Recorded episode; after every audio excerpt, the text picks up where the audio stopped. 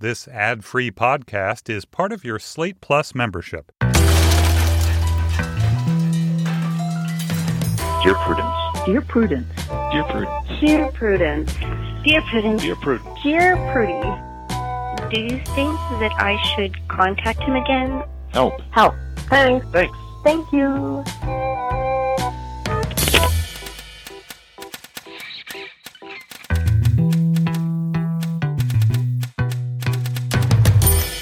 Hello, and welcome back to the Dear Prudence Show once again. And as always, I am your host, Dear Prudence, also known as Daniel Mallory Ortberg.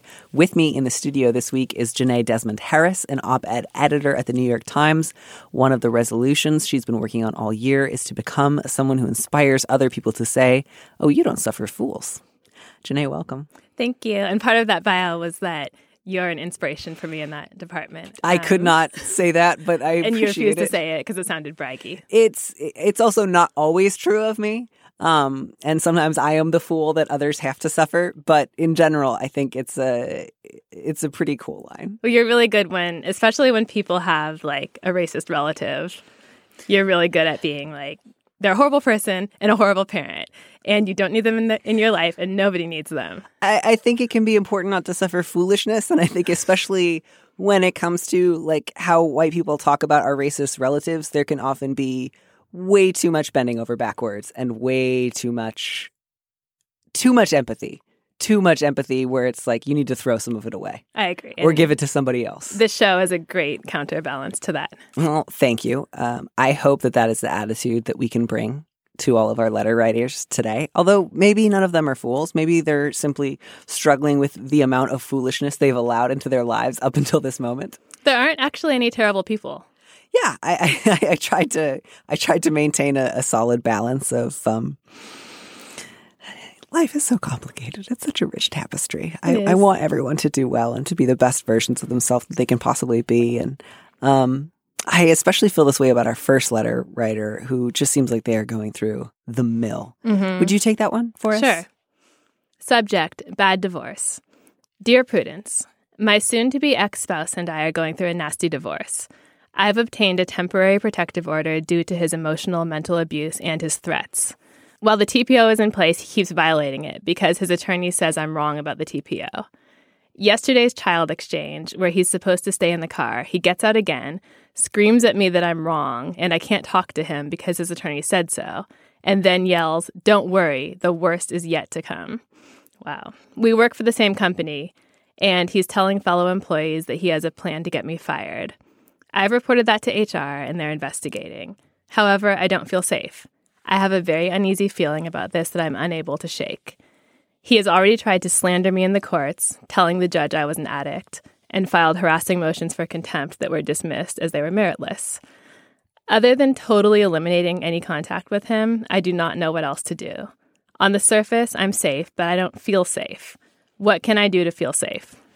This one, I just feel so bad for this letter writer. Like, it's wild to me that this guy is like this, you know, subject of a restraining order, um, and is going around telling employees that he plans on getting her fired, and is like screaming at her in public. And the company's like, "We'll look into it."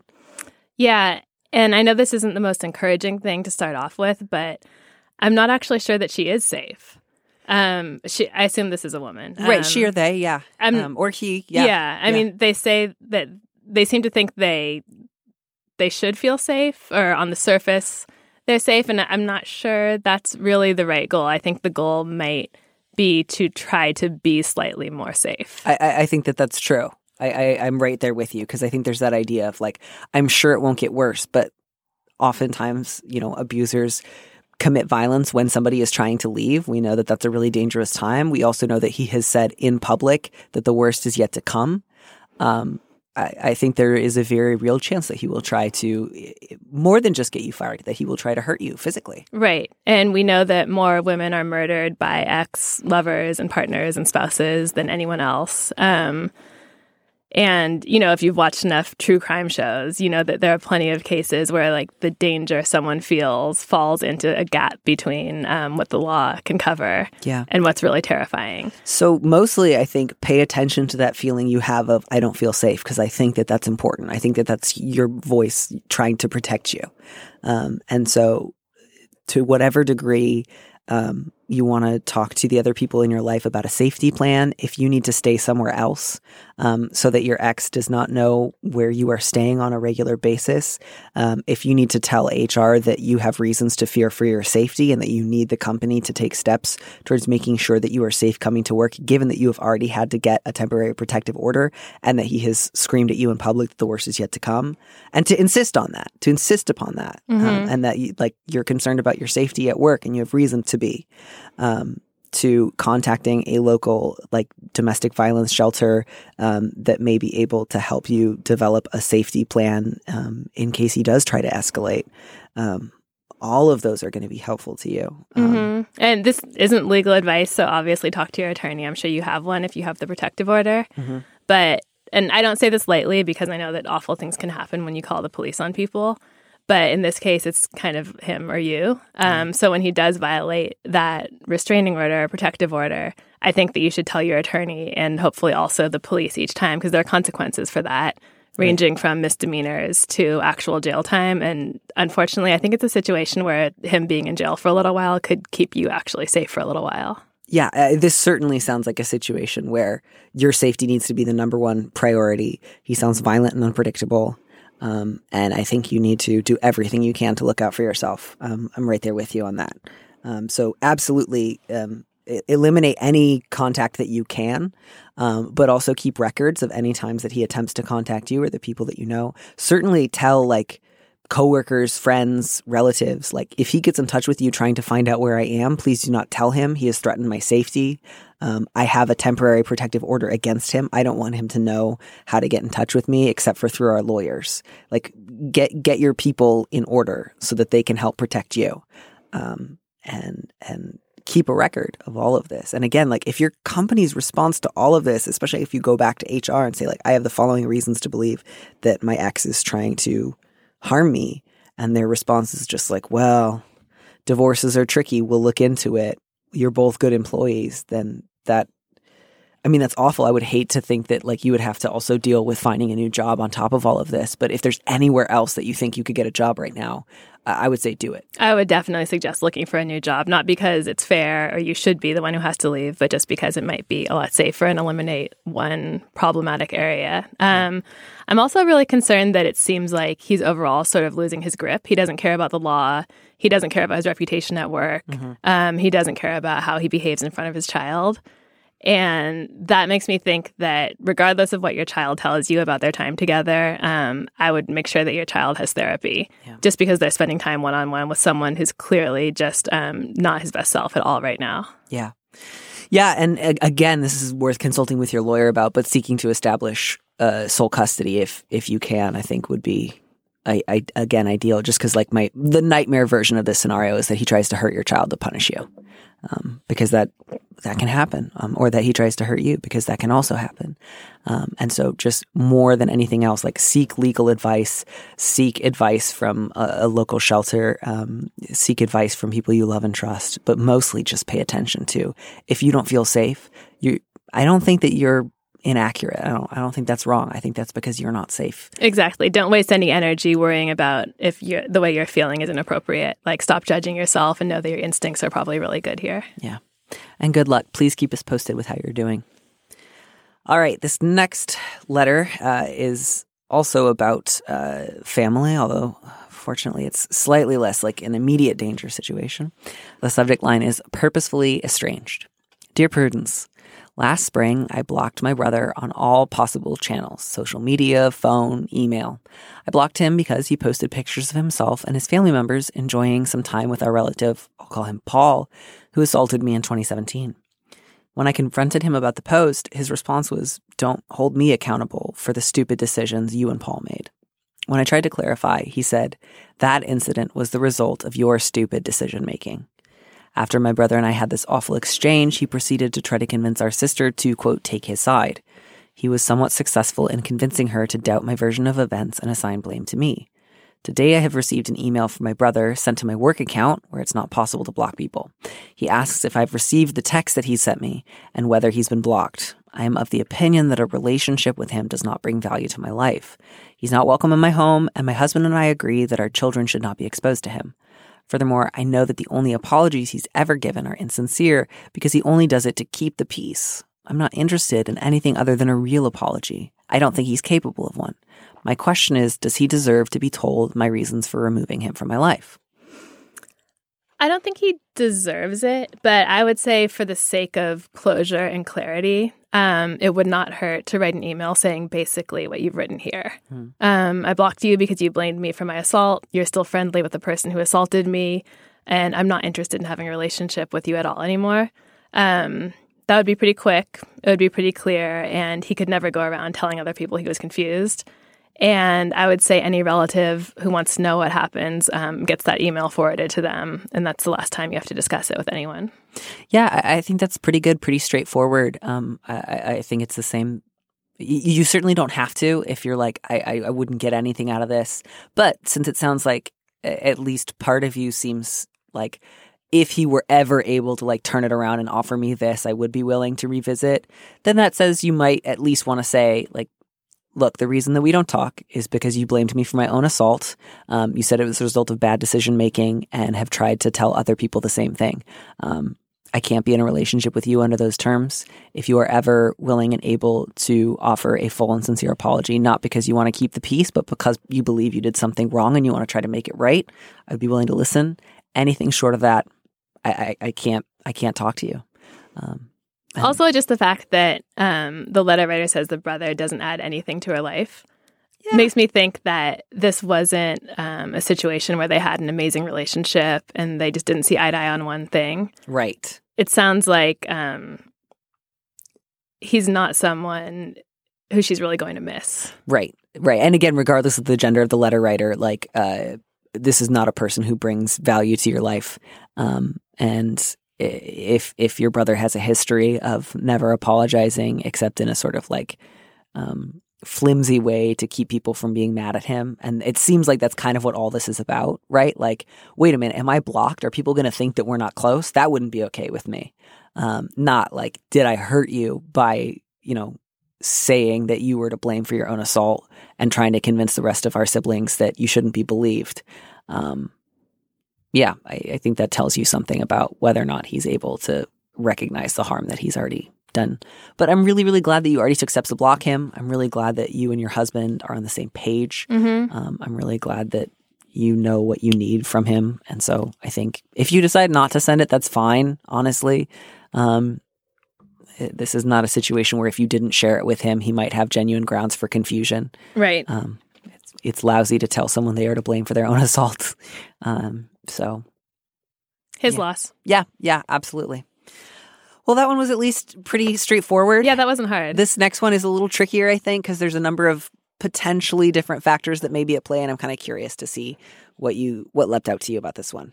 Okay, the subject is living it up together. Dear Prudence, I'm in a very caring, committed relationship with a wonderful man I love dearly. Our problem is that we seem to have a difficult time getting ourselves to do the things we both want. We want to have a relatively clean house.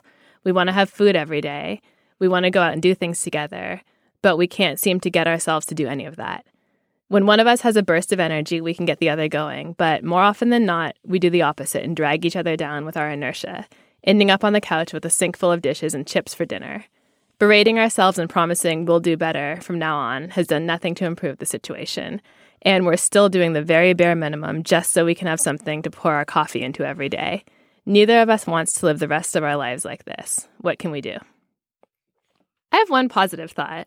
Yeah. Um, I think it's kind of sweet that they're so in sync with each other mm-hmm. and so connected and kind of on the same page, both in terms of their energy level and the issues they have with their lives and how they would like their lives to look. Um, in some ways, I think that's better than one person being totally type A and thinking the other person's lazy and just having completely contradicting values. Mm-hmm. So I think that's something to work with. Yeah. Yeah, and I think some of this, like to a certain degree, is something that a lot of couples face eventually is like, well, you already love me as I am, and we can both sort of like bring out the comfort creature in one another, Mhm. and we both always want to kind of do the softest, you know, easiest thing. Um, and so a lot of couples, I think, can find themselves in a version of this situation at various points over the course of a long term relationship. Um, uh, I'll, I'll I'll throw it out as a possibility. I didn't get I didn't read like a huge depressed vibe from this letter, but if this is kind of new for both of you, if you find yourself just like uninterested in things that used to bring you a lot of joy, if the idea of taking care of yourself or your home just kind of feels like why bother? I'll just have to wash another dish tomorrow. um, it, it might be worth you know asking whether or not one or both of you is suffering from depression, whether or not you want to talk to a doctor or a therapist about it, whether or not there would be some treatment options that you would want to look into. I, I, I mostly just want to say that to kind of cover my bases. Again, I did not read this and think like this sounds like a classic case of depression, but it's it's worth asking. I had I actually had the same reaction and Mhm. thought it was slightly more likely that maybe it had to do with like a psychological or physiological issue. Um, only because I'm not hearing them say we want to train for a marathon and we're not doing it, or Right. we both want to get amazing promotions at work and we're not doing it. It's like getting food in the house. Right. Um, most people are pretty motivated to feed themselves if Yeah. there's not That does fall under the umbrella on. of everyday functioning. right. And I think sometimes it, it can feel like, well, if I'm not like acutely miserable and I don't feel grief every moment, it must not be depression. But Right. depression can look a lot like inertia and what's the point and this is fine. Right. Um, at the same time, aside from the food, which everyone needs, I'm wondering how much of the way they think their life should be looking is a should versus an actual want. Uh, Could it be that these are just really low key people who are kind of okay with a mess and don't love going out and doing stuff, but they feel like they should want their lives to be different? But is there a possibility they're actually okay like this? And you know, I, I think there's a certain degree to which it will be useful for them to accept, like, we are probably not marathon runners. Right. Um, so maybe just to think of like we want to have a like their goals are we want to have a relatively clean house, we want to have some sort of prepared meal every day, and we want to sometimes go out and do things together. Which I think those are both achievable and a little vague. So it might help to kind of drill down like between where we're at right now, which is pretty much nothing in terms of energy expended upon the care of our home um, or the meals that we eat together um, and our ideal. Like, what is the first step that makes sense? So maybe the shift is like, okay, last night we had chips for dinner. Tonight we are going to have cereal in bowls with milk, right? Like, because that'll feel a little like, God, that's almost the same thing. But no, like, you're getting a spoon, you're getting a dish, you are putting two things in a bowl. That's technically cooking. Um, you know, like that, I think is at least a, a sense of like a manageable, achievable goal. Or even just like, again, this may not work for everybody, but even like setting a timer that's just like, okay, for the next five minutes, we're going to start tidying. Mm-hmm. And it may be that when we finish in five minutes, we're just done. It Right. also may be like, oh, we have a little burst of energy to do another three minutes. Um, but just figuring out like what's what's a what's some effort that we're willing and able to put in together tomorrow. Um, and maybe it's literally just like we're going to do cereal a couple nights in a row, but just so that we get in the habit of like, well, we have to have at least two bowls and two spoons clean for that, and we have to have some cereal and some sort of milk in the house. Right. Um, that is small, relatively low buy-in, but it also may us feel a little like, oh, that was doable. Maybe next week we will try oatmeal. Breakfast for dinner is delicious and like Right. relatively, relatively low energy. Yeah, I had some similar sort of tips and tricks that seem kind of trite to talk about without getting the idea of like a larger underlying issue like depression out of the way. Yeah, I kind of want to do both, right? Like- yeah. So mine are um, I think you should order your groceries online. Um, you say you're not going out and doing anything. So I assume you have some money that you would have been spending on drinks or eating out. So Mm-hmm. I think you can maybe afford to spend that money on ordering your groceries. It's super easy. You can do it while you're watching TV. Um, I also am of the belief that having a clean environment actually kind of gives you energy. Yeah. And I also believe that everyone has a type A, super organized Marie Kondo listening friend.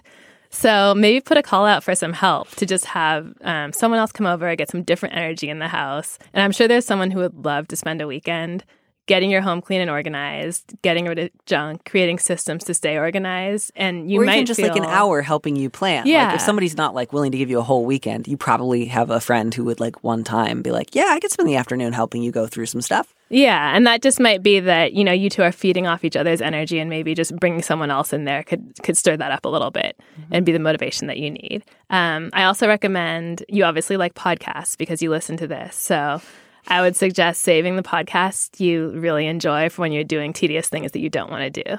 That's something I do, and actually really helps a lot. That's fabulous. Yeah. yeah. And like finding, you know, different motivational strategies that work for the both of you. Something that might work for one person may not work for you, but even just like, you know, being in touch throughout the work day of like figuring out, hey, tonight when we get home, we're both going to like, you know, clean the tables in the house, like just clear off the gross mail and like dust it. Um, and then afterwards, we're going to get to do something that we like. And I like the idea too of ordering groceries, including like some of the like pre-made meals at the groceries are often like pretty delicious and not super expensive. And it's a meal. It's not chips, but it's not a lot more work than chips. Right. It's like pull back the plastic wrap and microwave it and then dump it on a plate. And then it's like, you just did something. Right.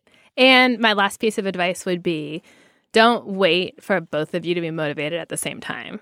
It just seems like the probability will be lower of that happening. So if you letter writer um, have energy one moment or one day, just go ahead and get started on something and don't wait for your partner to be on the same page. Um, maybe you'll motivate them uh, by being up and about. Maybe you won't. But either way, you won't just be bringing each other down. Yeah.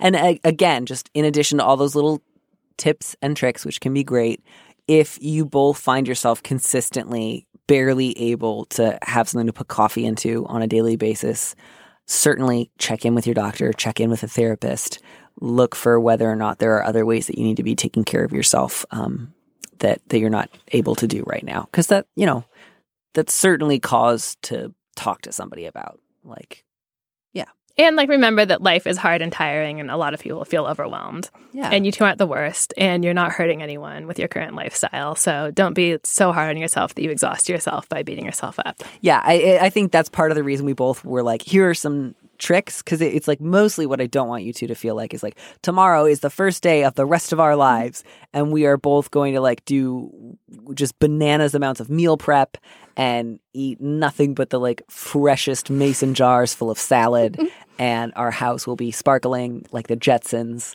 Um, that's a lot of pressure to put on yourself. So things that are small, incremental, that feel achievable, and that also take into account both like your personal tendencies and also whether or not you may have some underlying depression that's worth um, addressing. Uh, those are all going to be helpful. Mhm. And good luck. You both sound really nice. Good luck. And chips are delicious. I get it. Chips are great. All right. So the subject line of this next letter is giving up the family religion.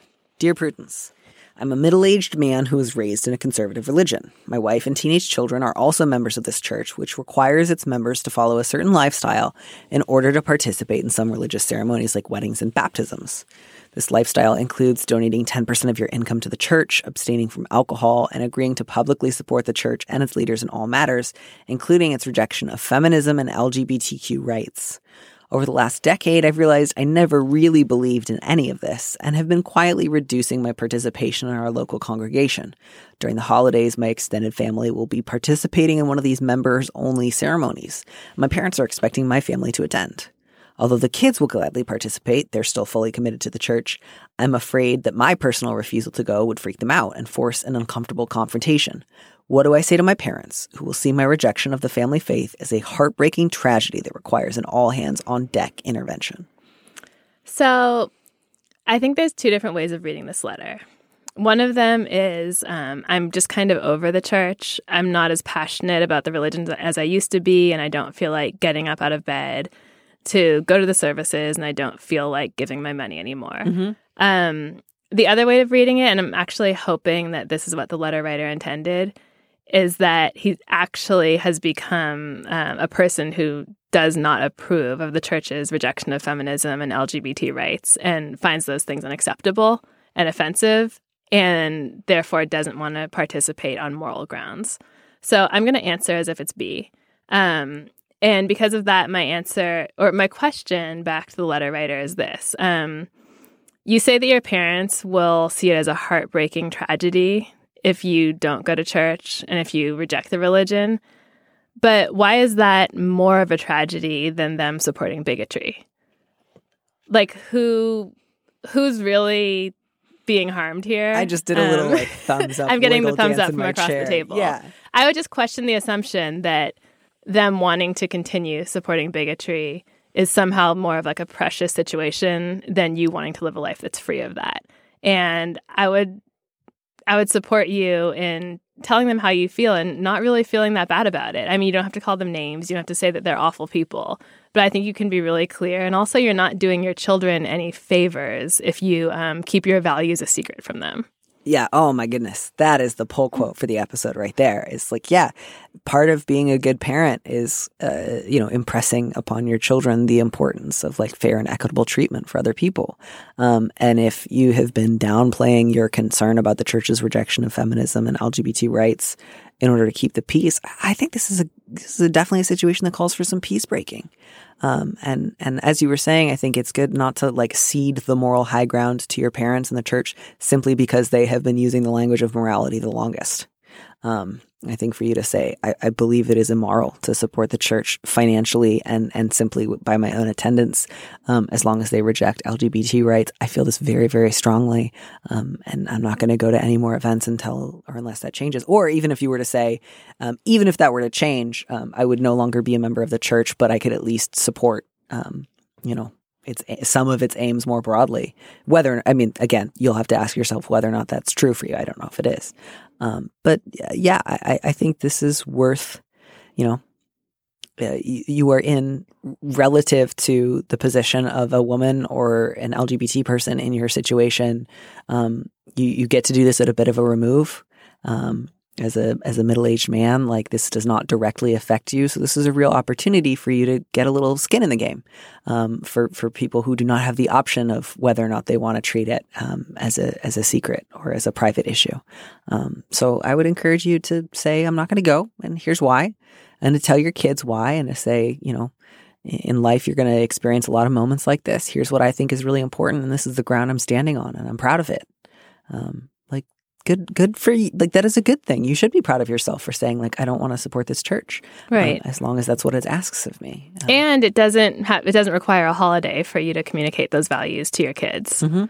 Um, I think that those are conversations you can start having in your house separate from any particular church service. yeah Yeah. and you know you are a middle-aged man so if your parents think that this requires an all hands on deck intervention that is certainly going to be tiring and frustrating but uh, you know you'll also need to figure out how to set limits with your parents in terms of conversations. Like i'm willing to have a conversation with you about these things I, I- but i would want you to listen to me and offer accord me the same respect i've recorded you in in growing up hearing about your beliefs and values in this particular situation. And you know if they just totally lose it and cannot do that then you get to say all right i'm going to end this conversation. I'll talk to you later um, you'll figure out those strategies Right. If the situation was just, eh, I'm not that religious anymore, it's like a perfectly fine religion, but I just don't feel like it, I would say just suck it up and go on the holiday. sure Um, or pretend to be sick, tell a little white lie, whatever. But I think there's a little bit more at stake here. Yeah, I, I, I think so too. And so good luck. I think that that will be the right thing to do. And I think even though it will in some ways feel tiring or frustrating, um, it will be a, a very, very good act and will hopefully lead to um, other members of your family who might have quietly thought the same thing um, feel emboldened to speak up. And, you know, just like as a person who has benefited both from feminism and LGBT rights, I'd sure appreciate it. Just just your old friend Danny Mallory Ortberg, he'd he'd he'd sure consider it a solid. Um, so just know that I'm giving you a little thumbs up as you do it. Oh, all right. This next letter is kind of in a similar vein, just Yeah. in terms of like sometimes where attitudes of the previous letter can lead. Mm-hmm. Um, the subject is overcoming blatant misogyny. Dear Prudence, I work in customer service, and since 2016, more and more male customers resort to misogynist slanders or sexually explicit vulgarities when they don't like a price quote I provide them. I've often felt dismissed because I'm a woman, but the attitude has gotten more emboldened and crude recently. I try not to engage and end interactions as soon as possible, but what can I do? How can I better respond while maintaining professionalism, but also stand up for myself? Um, I thought this was the hardest question of the day Yeah. because this person needs a job. And I think if they thought if they thought they could quit their job, we wouldn't be getting this letter, right? Mhm. So um, so let's assume that she is going to keep working there. Yeah. If I could ask her a question, I would ask um, whether she has the support of her supervisor and what conversations they've had about this. Um, if the supervisor is a decent person who also agrees that, you know, having misogynist insult hurled at you on the phone is not a good thing, then I think she could simply say to these people who are calling, um, please don't speak to me like that. The price is $40 a month. And if they do it again, um, this conversation isn't working. I'm going to send you to my supervisor. Yeah. Yet I, I, I did kind of get the impression that this was over the phone for some reason. Yeah, I did too. I'm not sure why. It could be that they're in person. That would actually, in some ways, be not easier, but like at least then you'd have a supervisor nearby that you could potentially call upon. But if it's on the phone, it's much more like it, it the conversations start and end without your supervisor being able to be present. Right. Um, but if there's any way to just like transfer the call or call a manager over, um, if that's something your work environment supports, obviously I would suggest that. Um, I'm wondering also if just ending the interaction, like you can't talk to me like that, goodbye, is something that would work. And at first I thought no, because, you know, this person um, has to bring in money and, you know, they'll somehow be punished or they won't get a commission or whatever it is. But if someone's already yelling at you about the price, they're And probably the fact that you're a woman into it, Right. You're not going to make that sale. I don't think that sale is going to happen if they're that upset, and um, I don't think she's in a position to like negotiate the price. So just ending the conversation yeah. is probably an option that wouldn't hurt the business you work for and wouldn't cause too many problems for you. And I think if this is happening like frequently enough that it's become a recurring problem, I think that the goal for you is going to be how do I spend as little time as possible on these like sexist pics rather than what's going to be really like a satisfying one liner. So I think for you, just having a point that you can uh, let your supervisor know, like, look, I'm willing to do plenty to make a sale. As soon as somebody starts throwing around sexist and like personal insults at me, I'm ending a conversation. Um, that is my limit. Um, and so as soon as that starts to come up, to just say like, I don't talk like this conversation is over. Um, there's no need to talk to me like that, and hanging up, like, just we're done now um, I, I think is probably going to be the best way forward. But it's really hard, and it's really hard when it's customers because it's not even like, uh, I mean, not that like management is historically fabulous at dealing with sexist harassment, but like at least if it were coworkers, you could theoretically Right. go to management or like corporate headquarters and say or like file a lawsuit. But It just makes you realize that customers can do just about anything to you short of committing a crime. Mhm. And there's really nothing you can do because you're not in charge of them. yeah, um, And in fact, you're charged with providing them service. So it's a really, really hard situation. Yeah. And just the cost of sexism that like she's having to spend this much of her time at work worrying about who's the next person who's going to like throw, you know, sexist insults in my face and how am I going to deal with it while I'm trying to work. This is not a solution. Um, it's more of a coping mechanism. But one thing I wondered is whether there's any way she can kind of anonymously vent about these interactions. And I got the idea from when I used to be a writer and I would get horrible, racist, crazy, misspelled, angry emails. There was nothing more satisfying than screen grabbing them and sharing them on Twitter, sharing them on Facebook, and having everyone weigh in and like say how stupid the person was and how they didn't know how to use apostrophes. Um, and it didn't solve the problem, and it didn't do anything to the actual person who wrote the hateful letter because I would block out their name. Um, but there can be something about treating things that happen to you as material, um, whether it's some kind of art or an anonymous blog or just sharing with your friends where you can detach and it feels less like something that happened to you and more like something you observed that um, that reflects like this political and social moment. And I just wonder if that might that might help you to experience these moments just slightly differently. Yeah, yeah, and you know, if if you hear that and that doesn't sound helpful to you, you certainly don't have to. But if if part of you feels like I could really use an outlet or some way of like taking these stories and telling them in a way where I'm in control, um, or just where other people are going to listen to me, that may be really helpful. I remember my first job was at a uh, like kind of fast casual chain in the Midwest, and at the time I was a 16 year old girl. Um, or looked like one, or whatever. I don't. I don't always know how to talk about my own transition, so I mostly just want to say like I'm not using language I think should be applicable to everyone. But at any rate, um, one of the things that we sold was an Italian big beef, and a lot of like Midwestern dads would come in, and they would often want to make kind of the same joke about it. And, you know, there was just only so many versions of that joke I was Yeah. willing to hear before one day I just like, without thinking, just like looked this guy dead in the eyes and just let my face go dead. I was like, thank you, sir. May I have another? my manager was standing right behind me and he was so mad at me. Um, I, I got chewed out for the first time and I did not enjoy that. But When I was Ugh. a 16 year old girl working as a hostess at Outback Steakhouse, we would put people on the waiting list and then give them a pager. And we were told by management that we couldn't say it will vibrate when your table is ready because men would like automatically make crazy jokes about the thing vibrating every single time if you said that. It was guaranteed. of course it was. yeah. Of course it was. Yeah.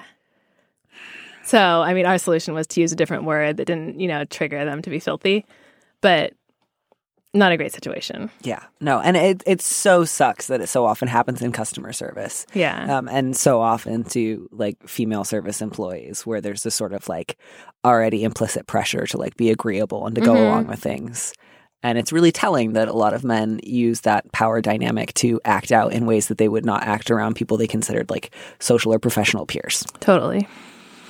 um, certainly if these encounters happen in person you have my permission to put nails in the tires of their cars Mine too. Awesome. Yeah, if anyone gets mad at you, you send them to us so that we can get sued. Um, we're doing great. All right. Next letter. Subject Boss scolded me for pointing out a problem, then stole my solution and passed it off as her own. Dear Prudence, recently I've run into some problems at work that have been caused by inefficient regulations and protocols. Since it's really been slowing down my process, I decided to finally bring the issue to the attention of my boss, Judy. In an email, I explained to her what the issues were, offered potential solutions, and asked for her thoughts on the matter. Judy's reply was sarcastic and condescending. She denied that any of the problems I described existed. She explained my own job to me in oversimplified terms as if I was a child and told me to suck it up and that I shouldn't have any issues doing my job. A day later, Judy sent out an email to me and all of my coworkers stating that due to observations she's made, she's going to be implementing new policies to remedy some issues. Lo and behold, every single problem she mentioned and every single new policy she specified was exactly what I had told her about in my email to her. I'm so upset. Was I wrong to try to talk about the problems I noticed and try to offer solutions? Why would Judy react to me with such hostility if she was just going to take all of my ideas anyway? Is there anything I can do about this other than just quitting? My feelings are so hurt. That is a bad boss. And this person is so innocent. Yeah. Yeah. No. Um, like, was I wrong? No. But why would Judy react to me with such hostility? She was just going to take my ideas anyways. Sometimes that's just what bosses do. Right. Um, I get the feeling that this person has not maybe been in the workforce long enough, or maybe has just had great experiences so far, but hasn't had the experience to realize um, something that all of us realize at some point down the line, which is that just because someone's your boss doesn't mean they're smarter than you. Um, and just because someone's your boss doesn't mean they aren't wildly insecure. Um, so I think what probably happened here, what clearly happened here, is that you were right and Judy knew it. And the fact that these things were going wrong um, wasn't she saw as an insult to her and her management. Right. And she fixed them and obviously wanted the credit because what boss would want to say, you know, this person junior to me fixed a problem that I should have fixed. Yeah. Yeah. So you found out the hard way that a lot of bosses are not just interested in hearing the best ideas and giving credit where credit is due. A lot of bosses are primarily concerned with justifying their own inflated paycheck um, as quote unquote managers um, and will, in fact, see any attempts to improve work conditions um, as personal insults. And one thing I get from this letter is that she and Judy maybe didn't have um, the best or closest relationship to start with. And I would advise, even though it's a shame that you have to do this, one technique in a workplace is to manage your manager. Hmm. So I think this might have gone over better if maybe you and Judy had had more of a friendly chat um, a couple of times where you talked about issues in the workplace, maybe little by little, versus you um, like dumping like a 10 point list of problems and a new workflow on her. Don't get me wrong, you were clearly right about everything, but in the interest of managing up, um, maybe that could have been done with like Judy's ego in mind. Right.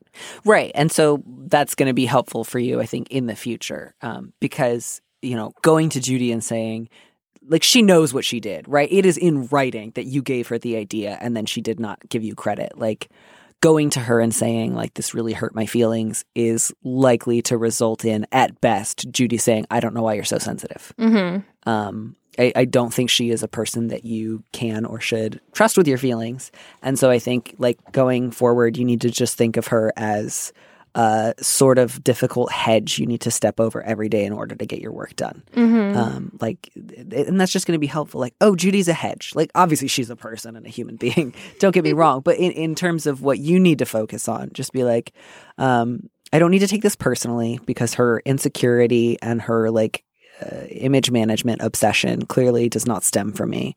But she is going to make life at work a little more tricky for me. So I just need to figure out ways how am I going to step over the hedge today? Um, so you can just sort of like detach yourself from this thought of like, why would she not like me? What's wrong with me? Nothing's wrong with you. You're an employee who had a good idea. Right. Um, And it helps to remember that unfortunately, like you are at work to do the work they ask you to do in exchange for a paycheck, not to get the credit you deserved or have your, your own ego stroked or even really to be treated nicely, which sucks. But until the revolution. Right. um, and there's one way of looking at this positively, which is that, um, and I've had someone take credit for my ideas at work before, and it's very frustrating. I can't say I don't still think about it often, but one way I try to reframe it is to think of the fact that this proves that I had a great idea. Like, this proves that I had an idea that someone senior to me wanted to take credit for, which says good things about my intelligence and my creativity.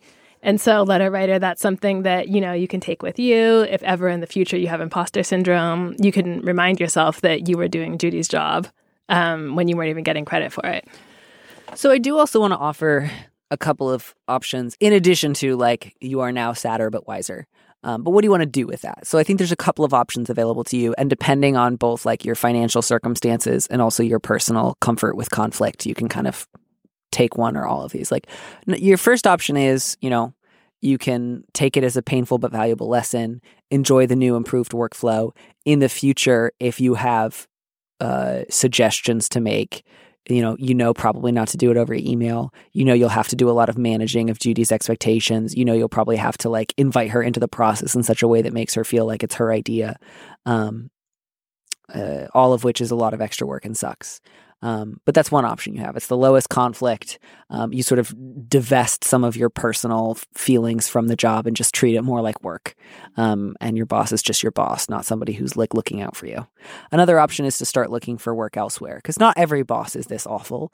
Um, many are, but many aren't. Like, not every boss is going to steal your ideas so blatantly, and not every boss is going to sarcastically explain your own job to you. Um, so that's another option. Uh, you know, another option, again, especially if you feel like I could look for another job and find one relatively easy without totally bankrupting myself, um, is you could go back to Judy and say, Hey, I'm really confused. When I brought these ideas to your attention, um, you were really upset with me. And yet I noticed that you implemented the next day. Can you tell me what changed? That's a high conflict route. Mm-hmm. Um, I, I recommend doing that one in person. Um, she may flip out. She may get embarrassed. She may admit to something. She may fire you.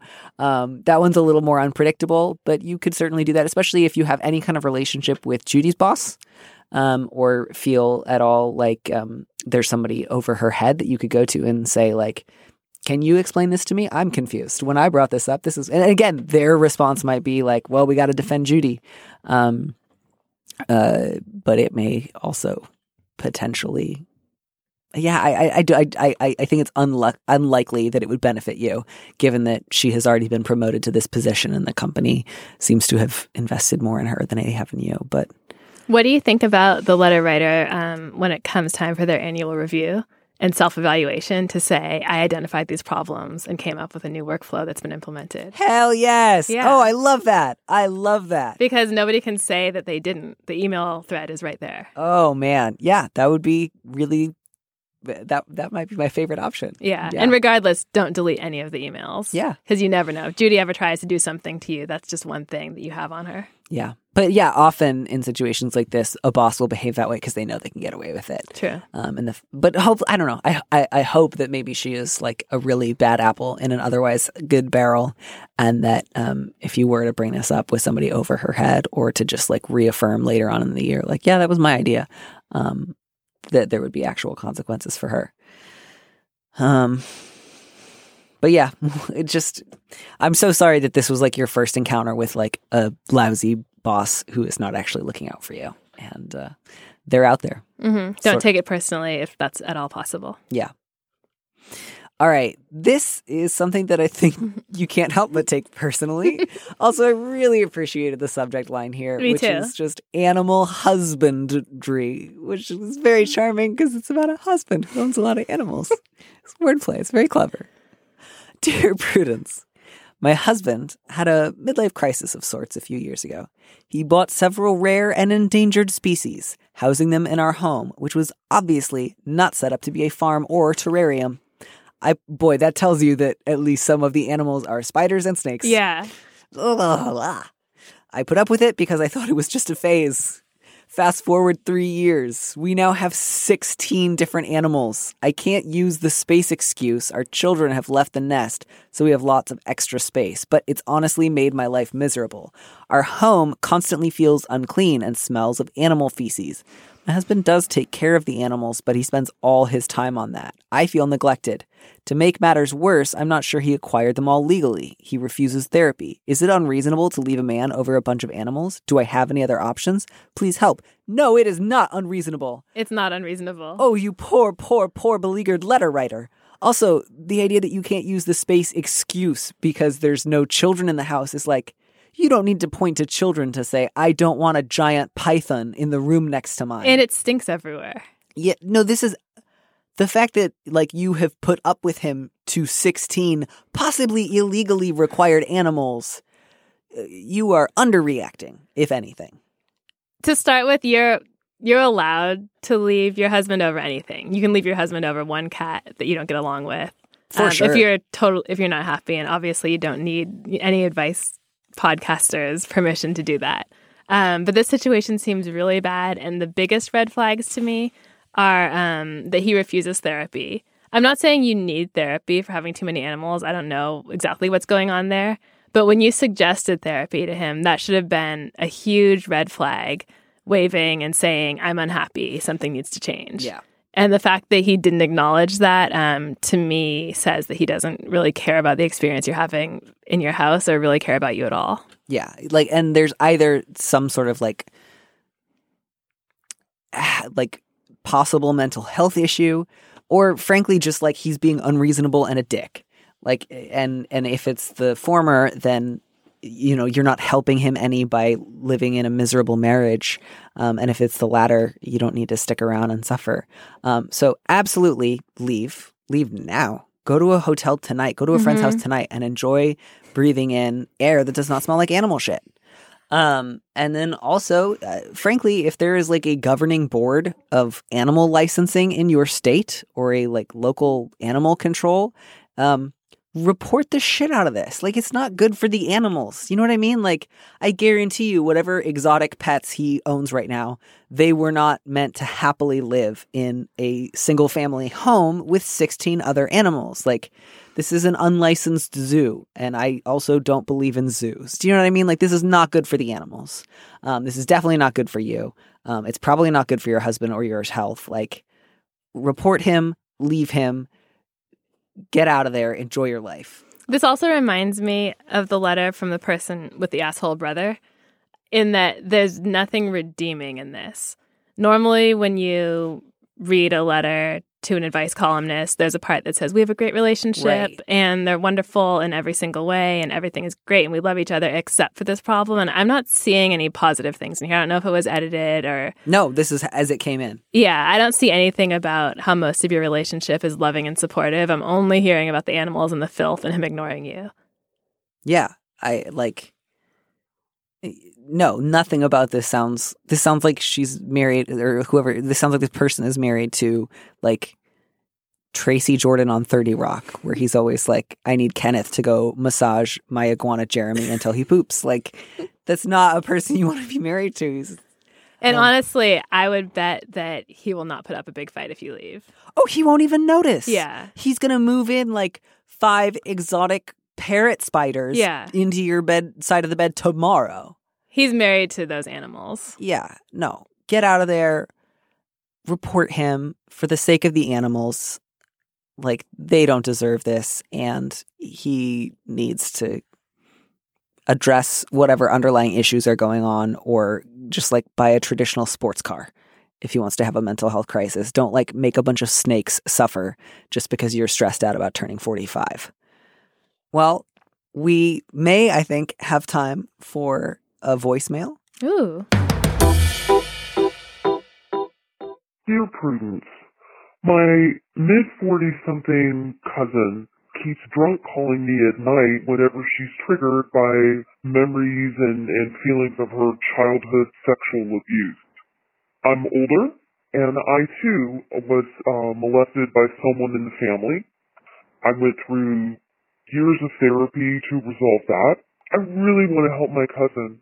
I've offered to help her find a therapist, explain the tips and tricks for finding one through sliding scale community or other non-insurance markers on her medical records. She just blows it off. She gets a little relief whenever we talk, so it kills her motivation. It's also hurting me.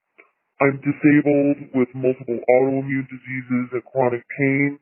These phone calls in the middle of the night startle me, bring up my feelings from the past, and leave me feeling like hell for a couple of days afterwards.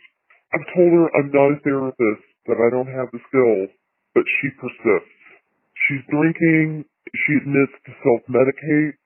Please help me help my cousin, because I'm not a therapist.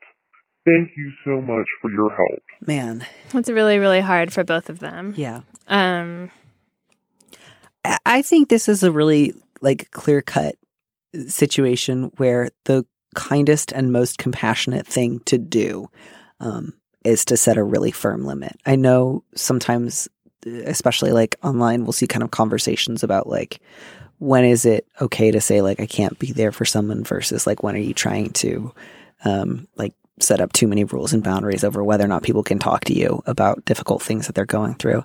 Um, I, I think this is a situation where like the caller is, you know, themselves a victim of the same type of abuse, um, is feeling triggered by these phone calls and is risking their own health. Like when they get these phone calls, when they listen to them, when they engage in these conversations, um, it compromises their like mental well being and their physical health. And so as as painful as it will be to see somebody just spiraling like this, um, I, I think to just say like, um, I cannot take these calls anymore. If you leave me a voicemail at night, I'm going to have to delete it without listening to it. Um, I cannot do this for you anymore. I really hope you find a therapist. Um, but whether you do or you don't, I'm letting you know so that you can make your own arrangements um, that I cannot pick up the phone when you call me drunk in the night anymore. Um, I'm, I'm, and, and even if you're sober and it's during the day, I'm no longer available to talk about this. Um, and it's not because you don't deserve to have someone to talk to about it. It's not because I don't care about you. Um, it's because I've suffered the same type of abuse and it's affecting my own health. And I think that's all you need to say. And it may feel really like, how could I say this to another victim? This feels so cruel, but it's not. It's not cruel at all. Like you're acknowledging that what she's doing right now barely helps her and hurts you. Like it's not real relief, like drinking to self medicate or calling while drunk to unload a lot of this on you is not actually helping her. Um, it's just enabling her to spin out the cycle a little bit longer. I agree. And I would just add that I think um, in the conversation about not taking these calls anymore, I would just reiterate one last time that I completely believe what happened to you and it was totally unacceptable and you didn't deserve it. Yes. Um, I can't take your call. I'm not going to have my phone on at night because I'm unwell and I have my own issues and I need to sleep. Um, I might suggest if the person who left the voicemail is up for it to um, actually find the cousin a therapist um, instead of just sending a list of resources because finding a therapist is so hard. And it sounds like she's drunk a lot of the time and also going through just a really difficult time generally.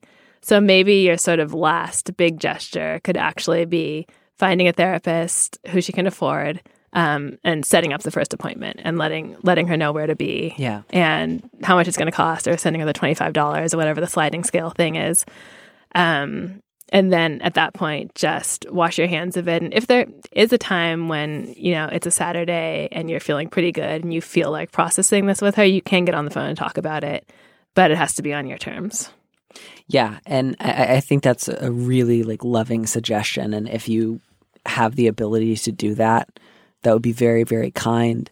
If you don't, um, don't don't feel like you have to in order to like purchase the right to stop taking these calls. But if you are able to, and it would be something that you could do, that would be a, a very loving and a kind thing to do. Um, and and I agree. I think it's really important to also just affirm like this does not mean that I think you need to just get over it or that I don't care. I, I know very well the pain that you're going through, but I, I've I've got to draw a line somewhere, and it needs to be here. Um, and I hope so much that um, she is able to find somebody that she can talk to regularly uh, about this, um, who is not going to be immediately thrown back into their own trauma. and also you can remind yourself that if she's drunk when she calls you she wasn't really getting anything out of those conversations anyway so she's not really losing anything if you stop taking those calls Right? Yeah, she's not like re- retaining really clear memories Right. or like yeah it's the kind of thing that may feel like temporarily better in the way that like throwing up can make you feel better but it doesn't make you healthy Right. Like, um i don't know that metaphor got away, from me a little bit but yeah I, I think that that's the way forward here and um, i'm just really really sorry um, this is awful painful stuff to process and um it, it, it sounds like it's just been really hard for both of you and I, I think you should continue to prioritize your own hard won health and well-being well Jenée, I don't know if we suffered any fools. i don't think we did I don't know if any fools suffered. I don't know No if fools we really are more or less foolish than we were at the beginning, but we did it. i enjoyed it thank you for having me Thank you so, so much. And um, I hope that the next time you come on the show that you're able to bring your other half with you me too and that we can watch you two fight it out. That would be or great. more likely support one another. we'll see which one is the fool between the two of us I mean, I have no comment. It's not you. Let's put it that way. okay Uh, thank you so much. Have a fabulous rest of the day. you too Thanks for listening to Dear Prudence. Our producer is Phil Surkis. Our theme music was composed by Robin Hilton. Don't miss an episode of the show. Head to slate.com slash Dear Prudence to subscribe. And remember, you can always hear more Prudence by joining Slate Plus. Go to slate.com slash prudypod to sign up. If you want me to answer your question, call me and leave a message at 401 371 DEAR, that's 3327, and you might hear your answer on an episode of the show. You don't have to use your real name or location, and at your request, we can even alter the sound of your voice. Keep it short, 30 seconds, a minute tops. Thanks for listening.